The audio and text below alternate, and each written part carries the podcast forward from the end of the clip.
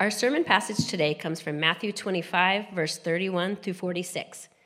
When the Son of Man comes in his glory and all the angels with him, then he will sit on his glorious throne. Before him will be gathered all the nations, and he will separate people one from another, as a shepherd separates the sheep from the goats. And he will place the sheep on his right, but the goats on his left. Then the king will say to those on his right, Come, you who are blessed by my Father, inherit the kingdom prepared for you from the foundation of the world. For I was hungry, and you gave me food. I was thirsty, and you gave me drink. I was stranger, a stranger, and you welcomed me. I was naked, and you clothed me. I was sick, and you visited me. I was in prison, and you came to me. Then the righteous will answer him, saying, Lord, when did we see you hungry and feed you? Or thirsty and give you a drink? And when did we see you a stranger and welcome you, or naked and clothe you? And when did we see you sick or in prison and visit you? And the king will answer them Truly I say to you, as you did it to one of the least of these my brothers, you did it to me. Then he will say to those on his left, Depart from me, you cursed, into the eternal fire prepared for the devil and his angels. For I was hungry, and you gave me no food. I was thirsty, and you gave me no drink. I was a stranger, and you did not welcome me, naked, and you did not clothe me, sick and in prison, and you did not visit me. Then they will also answer, saying, Lord, when did we see you hungry, or thirsty, or a stranger, or naked, or sick, or in prison, and did not minister to you?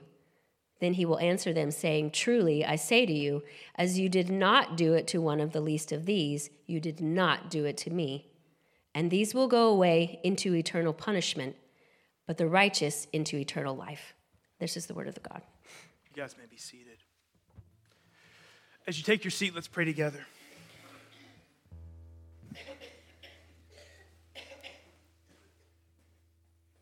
Our Father in heaven, this morning, we cry out to you in the name of Jesus.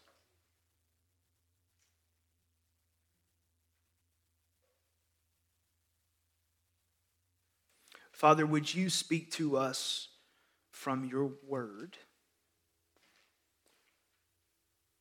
And as you speak to us, would you give us ears to hear,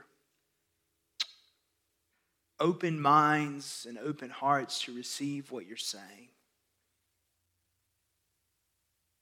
And would you shape us in the image of your Son, Jesus?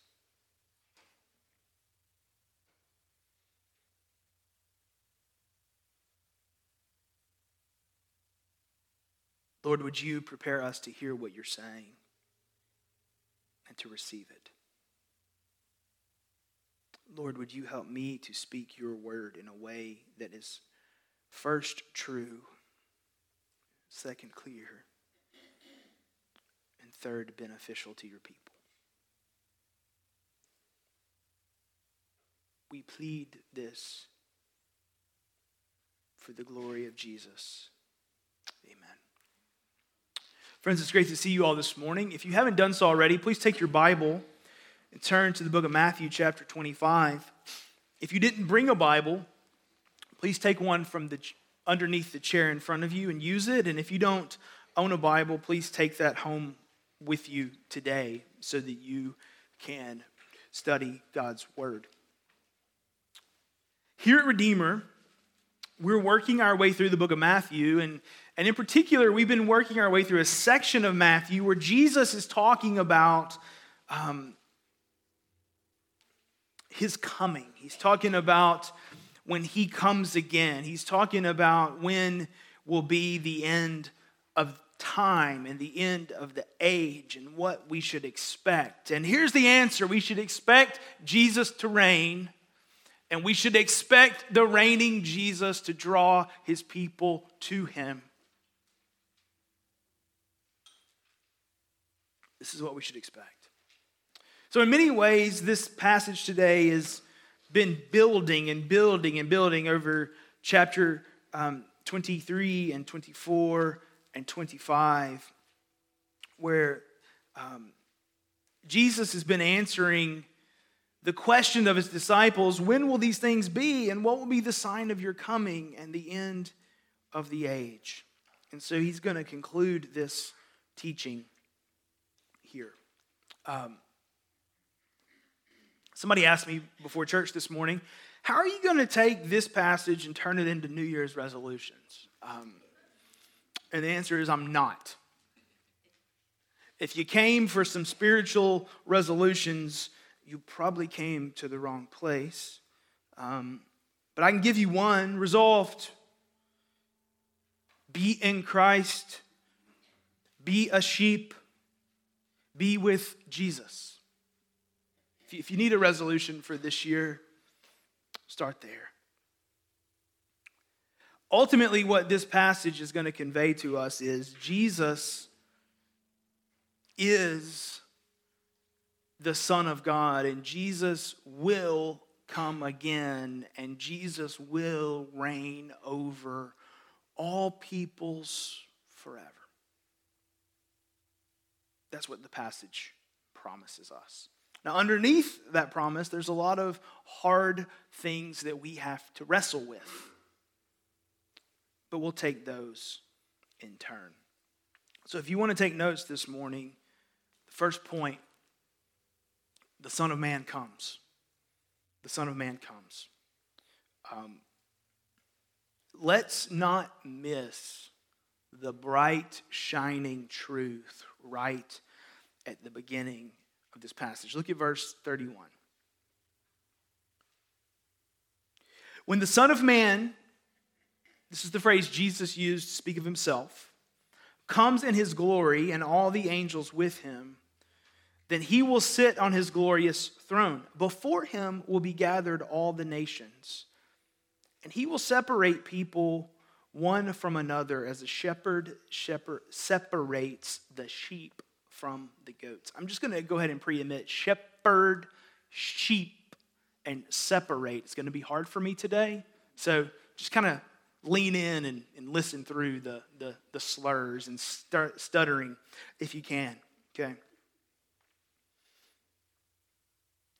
I think it would be easy for us to jump over this because there's some other parts of this passage that kind of draw our eye, they draw our attention, they, they make us say, Oh, I have questions. Oh, I need to wrestle with that. But let's not jump over what Jesus is doing here. It, if you were a good Jew hanging out in the temple area as Jesus is teaching these things, you would have been anticipating a day when the Lord's messenger, would come to sit on a throne to reign over Israel and the nations and separate people, sheep, and goats. You'd have been anticipating that. So the turn here is Jesus takes that anticipation and points it at himself. That's the turn. When the Son of Man, when I come in my glory, the angels will be with me. I will sit on my glorious throne. Before me will be gathered all the nations, and I will separate people one from another as a shepherd separates the sheep from the goats. Do, do you see what Jesus is saying about himself? He's saying, I am the Lord, I am the Savior. The glory of God is my glory. The throne of God is my throne.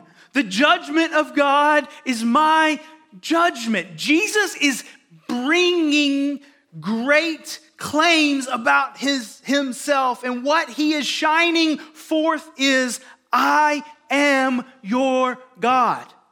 I am your savior.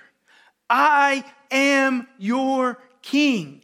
I am the one that you have longed for. I am the one who will satisfy your souls. I am the one who will bring the blessings of God to the people of God that will last forever. And ultimately, Jesus is saying, Your eternity rests in my hands.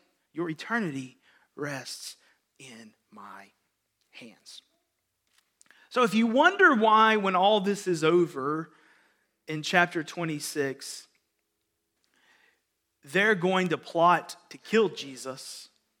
This is probably the last nail, right? This is the last nail that drove it forward. When the Son of Man comes in his glory and all the angels with him, then he will sit on his glorious throne. Before him will be gathered all the nations, and he will separate people one from another as a shepherd separates the sheep from the goats. Jesus is saying, I am the Lord. He's making a divine claim about himself. I am the Savior. He's making a claim that the only way to find eternal life and to avoid eternal punishment is through him. Jesus is claiming this about himself. So he is ramping up, shining light on who he truly is and declaring it openly. You know, as we've gone through Matthew, there have been those points where Jesus has done these crazy, miraculous things and then been like, but don't go tell anyone about it because my time's not yet come, right? Well, his time's now come. And he's saying it, and he's saying it clearly He's saying it boldly and he's standing on it. So, friends, what this does drive forward to us is this one major question Who do we say that Jesus is? Or we can make that first person. Who do I say that Jesus is.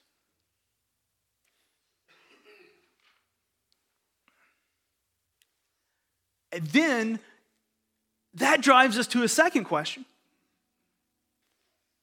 Will I sacrifice everything to follow him? Will we sacrifice everything to follow him?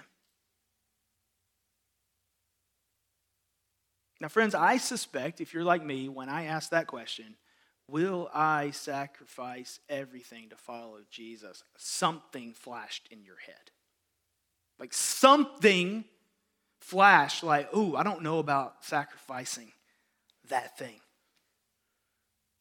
Write that down. Make note. Because when Jesus said, Deny yourself, take up your cross, and follow me, he meant deny everything. And he meant, Come follow me.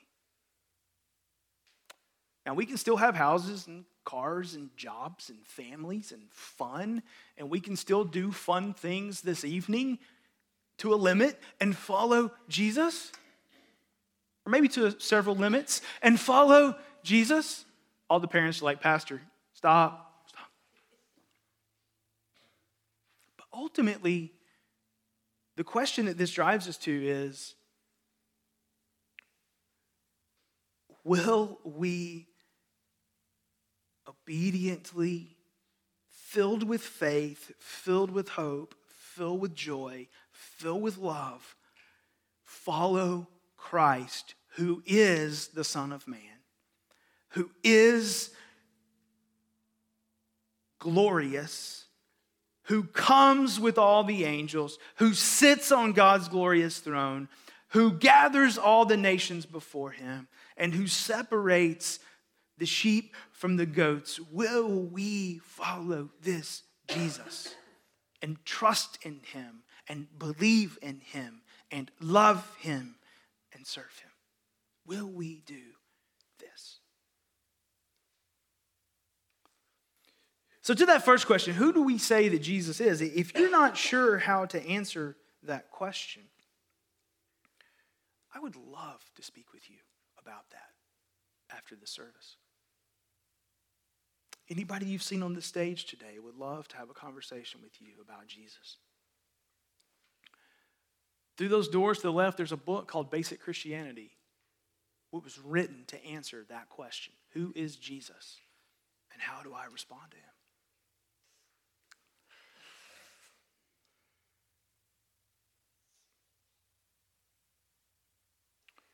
But before we leave this point, let's just notice Jesus is coming again. Jesus is coming again. When he comes, it will be glorious and celebratory for those who belong to him. and it will establish eternity for everyone. When he comes again, eternity will be established in his kingdom or separated from him. So that pushes us to the second point in our sermon the separation. What's going to happen when Jesus comes again? Verse 32 boils it down. The shepherd Jesus will separate the sheep from the goats. And all nations, meaning the Jews and the Gentiles, all the peoples of the earth, will stand before Jesus and be separated. Now, Jesus is borrowing a Jewish Middle Eastern ag- agricultural metaphor. And in this metaphor, sheep are not goats and goats are not sheep, and it's better to be a sheep. Okay, everybody with me? Sheep are not goats, goats are not sheep, and it's better to be a sheep.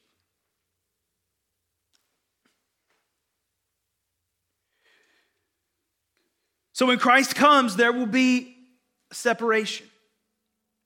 Now, Jesus tells of this separation from two different perspectives the one, the sheep, and the perspective of the goat. So, verse 33, the first perspective. He will place the sheep on his right, but the goats on his left. Then the king will say to those on his right, to the sheep, Come you who are blessed by the Father, inherit the kingdom prepared for you from the foundation of the world. So Jesus is saying to those who are on the right, to the sheep, come be blessed by the Father and inherit the kingdom that God has been preparing, that's been God's plan from the foundation of the world. Second perspective, picking up in verse 41. To the goats, then he will say to those on his left, Depart from me, you cursed, into the eternal fire prepared for the devil and his angels. So, what Jesus is setting up here is an eternity where those who belong to Christ, know Christ, love Christ, and walk with Christ inherit an eternity in the kingdom of Christ. And the key word here is inherit. Something is given to you that's not yours. Something's given to you that you didn't earn. Inherit the kingdom of Christ.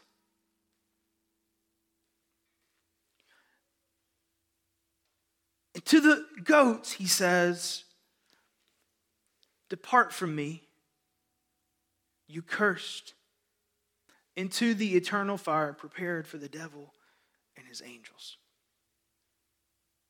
So Jesus is saying something that is a hard truth that we shall not soften. There is an eternity for those separated from Jesus. And real people will experience this eternity. Now, friends, if the doctrine of hell ever becomes a badge of honor for us, we're, we're reading the Bible wrong. If the doctrine of hell ever becomes something that we celebrate, we're reading the Bible wrong.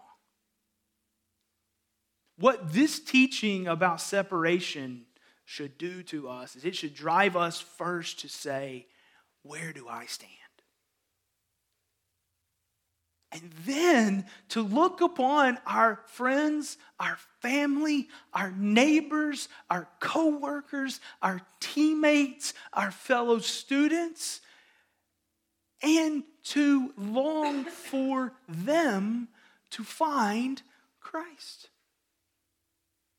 with a longing that moves to action, with a longing that moves to prayer, with a longing that moves to discussion, with a longing that moves to repent and believe, with a longing that moves to my heart's greatest desire for you is that you would know Jesus. If we believe this truth, then we will be motivated to invite, motivated to welcome, motivated to pray, motivated to point toward Christ in all things. Okay, friends, everybody exhale. That's the easy part of the passage. There's a big part of me that wants, wants to be like, Amen, let's go home. But, but we gotta we gotta dive into what Jesus says here. So Jesus then, both to the sheep and to the goats, uses an interesting example. We see it positively in verses 35 through 40 and negatively in verses 42 through 45.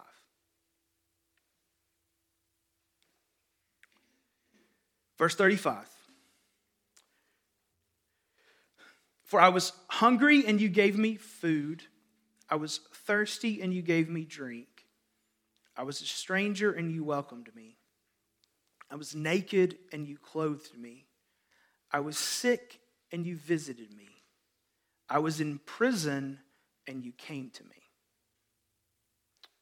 Then the righteous will answer him, saying, Lord, when did we see you hungry and feed you, or thirsty and give you drink? And when did we see you a stranger and welcome you, or naked and clothe you?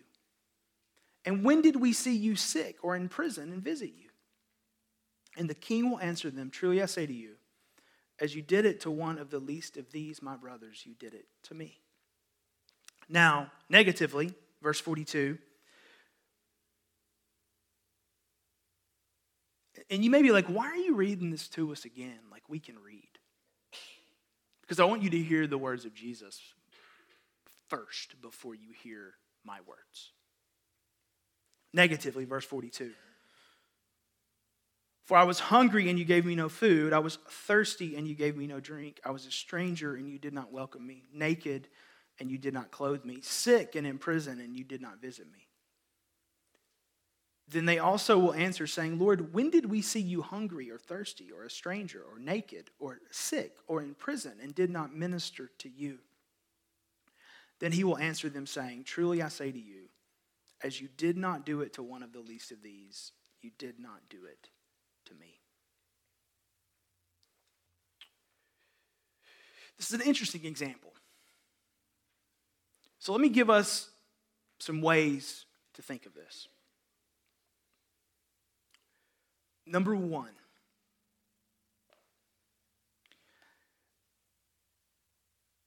I don't believe Jesus is saying that we become righteous or unrighteous only based upon how we respond to those in need.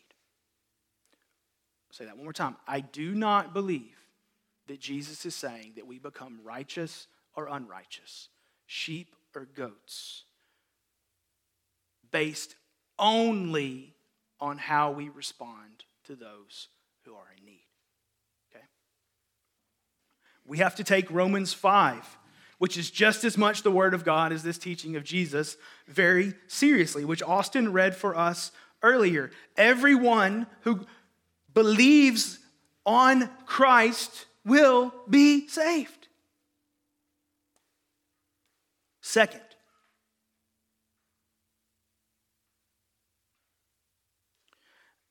I do not think that calling on people to trust in Christ means that we don't call on people to follow Christ. Let me say that one more time. It's a little clunky, but it's very intentional. I do not believe that calling on people to trust Christ for salvation means that we do not call on people to follow Christ in their lives. I think this is where Satan gets us twisted up, okay? If I say God wants you to do X,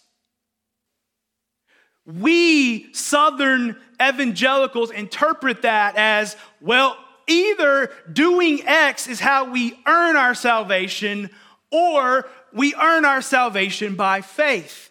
And what I want to propose is something I think is far more biblical. What if by faith we become Christians and the Spirit dwells within us and Spirit indwelt people of faith do the things that make Jesus happy? They follow Jesus where goes. They do the things that Christ would do. They love what Christ would love and they hate what Christ would hate. That's the more biblical vision.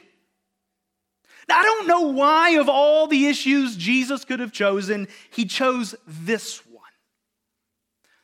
But he chose it. And we don't get to undo it. We don't get to sit down with Jesus and say, hey, did you realize that might cause us some problems somewhere along the way?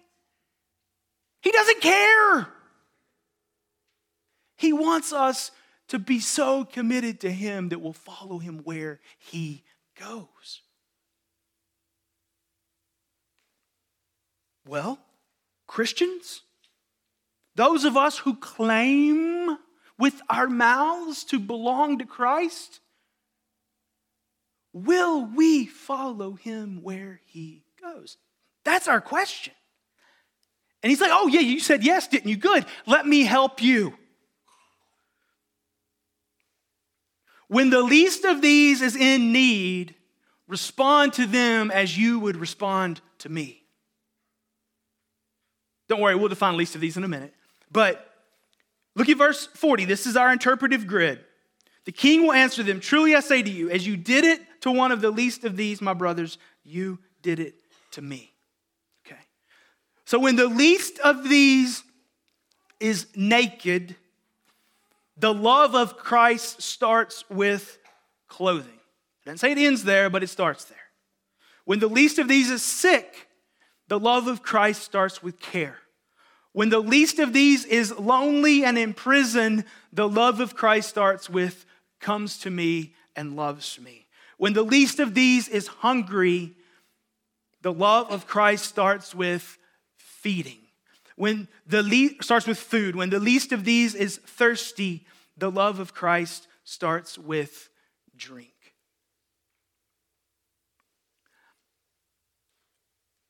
We don't have to make enemies out of loving people and walking by faith. Because walking by faith will love God and love others. Jesus himself said it. What's the greatest command? Love the Lord your God with all your heart, soul, mind, and strength, and your neighbor as yourself. That's two things. Jesus said it's one command. Maybe he wouldn't do well in math, but he's the Lord. That was a joke, by the way. You should have laughed on the math thing. He's the Lord, and he says this is the great command. So, this is something that grieves me. In the 1920s, there was a movement to take all things supernatural out of the Bible. There was a move to take miracles out, there was a movement to take eternal eternity out. And the movement was let's just teach people to be nice to one another, and then the world will become a utopia. That's an untrue lie. Don't believe that, okay? The whole faith depends on the miraculous, it depends on a virgin bearing the Son of God, and that Son of God growing to obediently fulfill all the law, and that Son of God to die on a cross and rise the third day and appear miraculously to people in rooms with doors closed and locked and windows locked, and then to ascend into heaven and to reign over all things. The faith depends on the supernatural, and the faith depends on that Jesus Somehow I just pulled a credit card out of my pocket. That's really weird. I'm going to put that away. Don't need that while preaching. Okay. And the faith depends on that Jesus redeeming sinful people And these redeemed sinful people don't merely get a Willy Wonka ticket for eternity with Jesus, but they get Christ now. And they get the Spirit now. And we walk in the ways of Jesus and in the ways of the Scripture and in the ways of the kingdom now. So maybe this is your New Year's resolution. Jesus wants something from me. He wants me to love him. He wants me to listen to him. He wants me to trust him and he wants me to follow him even when that is sacrificial. Okay, we're going on a tangent because I think the tangent has shaped all of us whether we want to believe it or not. 1920s, there's a movement to take everything of value out of the scripture and out of the faith. And what did they replace it with? Feed the hungry, right? Do good things.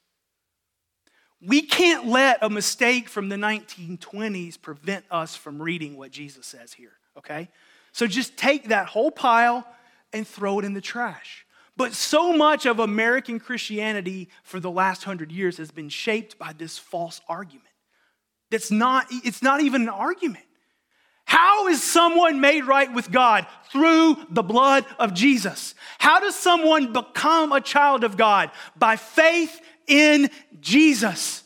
And how does a child of Jesus live? Following Jesus obediently and actively. Will we fail? Yes. Will we be inconsistent? Yes.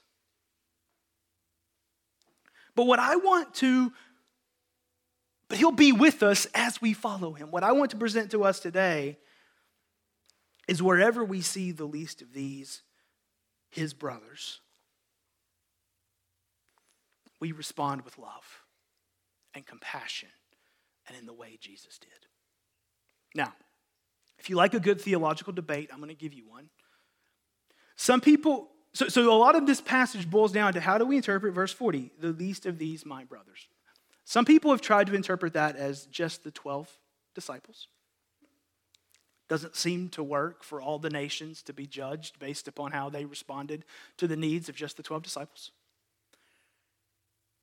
Some have interpreted it to, to mean these, my brothers, to mean those who are in Christ, those who are of the kingdom. I would say Let's all, let's all start there, right? Like, like, what if we all started by saying, when we see needs among the people of Jesus, we'll respond with the love of Jesus? Like, what if we just started there? Man, I think the church would be a different place. I think the South, where there's 500 churches per community, would be a different place. Some would say, the least of these, my brothers, is anyone who's in need. If that's the case, respond. Respond.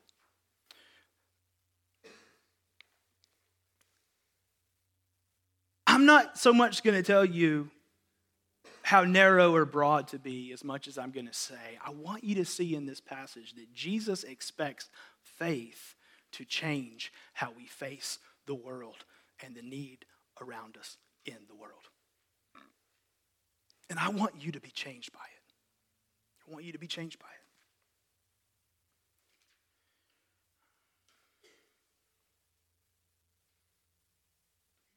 All right. Some of you, not, we all probably have a thousand questions that we want to throw at this passage, or a thousand bricks that you want to throw at me. I appreciate if you hang on to the bricks. But with the questions, what if we just start here? Lord, Help me see the need of your brothers the way you see it. And Lord, help me respond as one who's received everything from you. I don't mean that to be vague. I just think the Lord might lead all of us to respond in some different ways. But I think if we pray that way and we follow the leading of the Lord that way, the love of Christ will ooze out of us, flow out of us.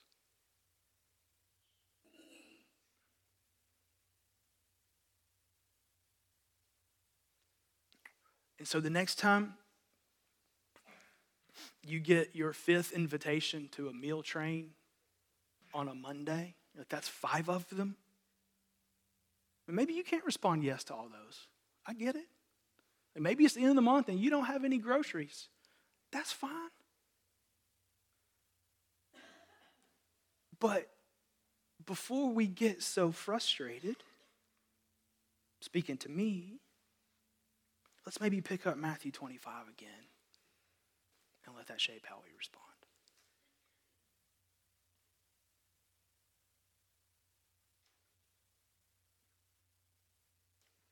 So, what's Jesus saying here? Number one, he's coming again. Number two, when he comes again, he will bring the judgment. And number three, he desires his people to follow him in his kingdom even now as we go forward. So, our Father and our God, we now thank you for this word which you have given to us. And Lord, with great humility, I pray this that if anything I have said today is untrue and is not in keeping with the truth of your scripture, would you make that known? And would you cause us to not be deceived? But Lord, as much as what's been said today is true, is right, is good,